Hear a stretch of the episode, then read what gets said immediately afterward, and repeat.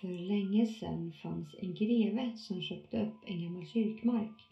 Den kyrkan hade sedan länge brunnit ner och gravstenarna var bortplockade. Han lät bygga upp ett stort bostadshus och ett stall. Greven var ingen snäll man eh, och han var inte populär bland sina tjänare. Det enda med hjärta han brydde sig om var sin älskade häst. Han var alltid i stallet och tog hand om hästen. Tjänarna som hade gett han fel mat eller glömt vatten eller inte tagit in honom i tid blev piskade. För greven var hästen hans allt. En tjänare skulle endast släppa ut hästen på bete och hästen snubblade på väg ut i hagen och bröt benet och tvingades avlivas på plats. Greven blev ursinnig och misshandlade den ansvariga tjänaren svårt. Den dagen så beslöt sig tjänarna för att döda greven. De hängde honom i ett stort träd på väg in på gården. Men ganska snart så ångrade de sig och ville erkänna vad de hade gjort. De gick till byns polis och erkände mordet och polisen följde med för att ta bort liket men när de kom fram till gården så fanns inte kroppen kvar. Endast snaran som suttit runt grevens hals hängde kvar i trädet. Ingen såg någonsin kroppen igen. Och ett par hundra år senare flyttade ett ungt par in på gården. Klockan började bli mycket och skymningen kom. Efter en hel arbetsdag i trädgården ville vi bara slappna av framför tvn med lite tilltugg.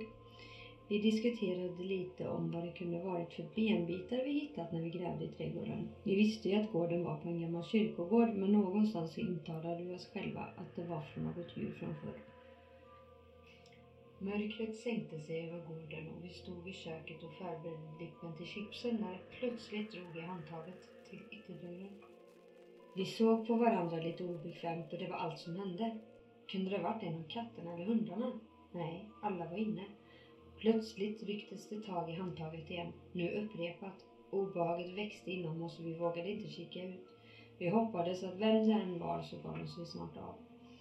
Vi slog oss ner i soffan och satte på TVn. Det hade varit tyst från dörren en stund så vi började släppa hela händelsen just som det började knacka på fönsterrutan bakom ryggen på oss. Vi for upp i soffan och stirrade på rutan. Persiennerna var neddragna och det fortsatte knacka på rutan. Knackningarna övergick till bankningar och vi sprang ut i hallen.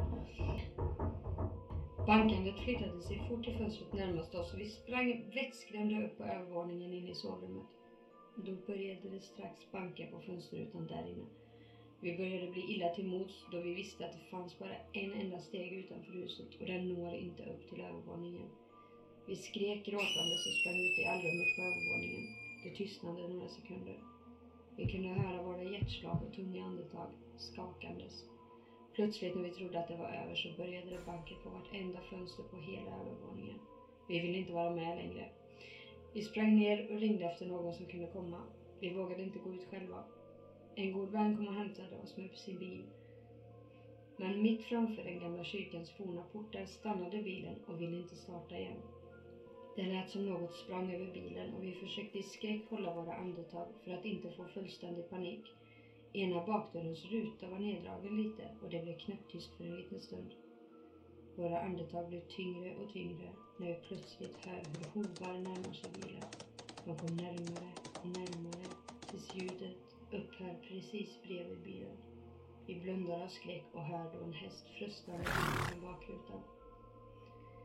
Vi tittade upp skakandes men kunde inte se någonting. Vi vände blicken mot gården och snabbt ser vi en skymt av någon som står i stallet och stirrar på oss. Vi såg på varandra att alla har sett honom. Vi behövde komma därifrån, fort. Till slut så startade bilen och vi kunde åka därifrån. Lättade såg vi på gården bakom oss och ville inte tillbaka.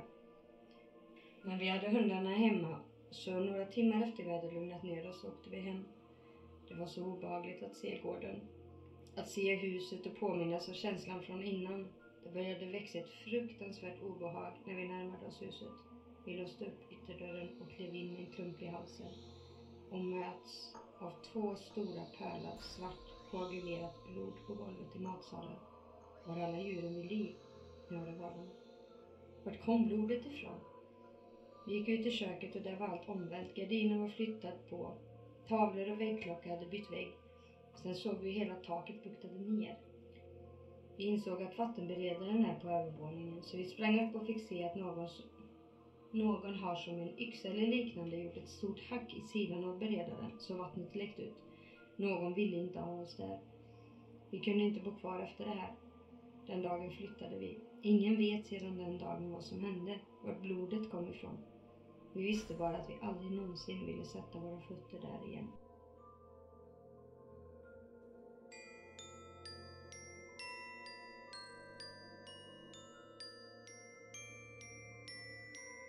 Händelserna i klippet är baserat på våra egna upplevelser.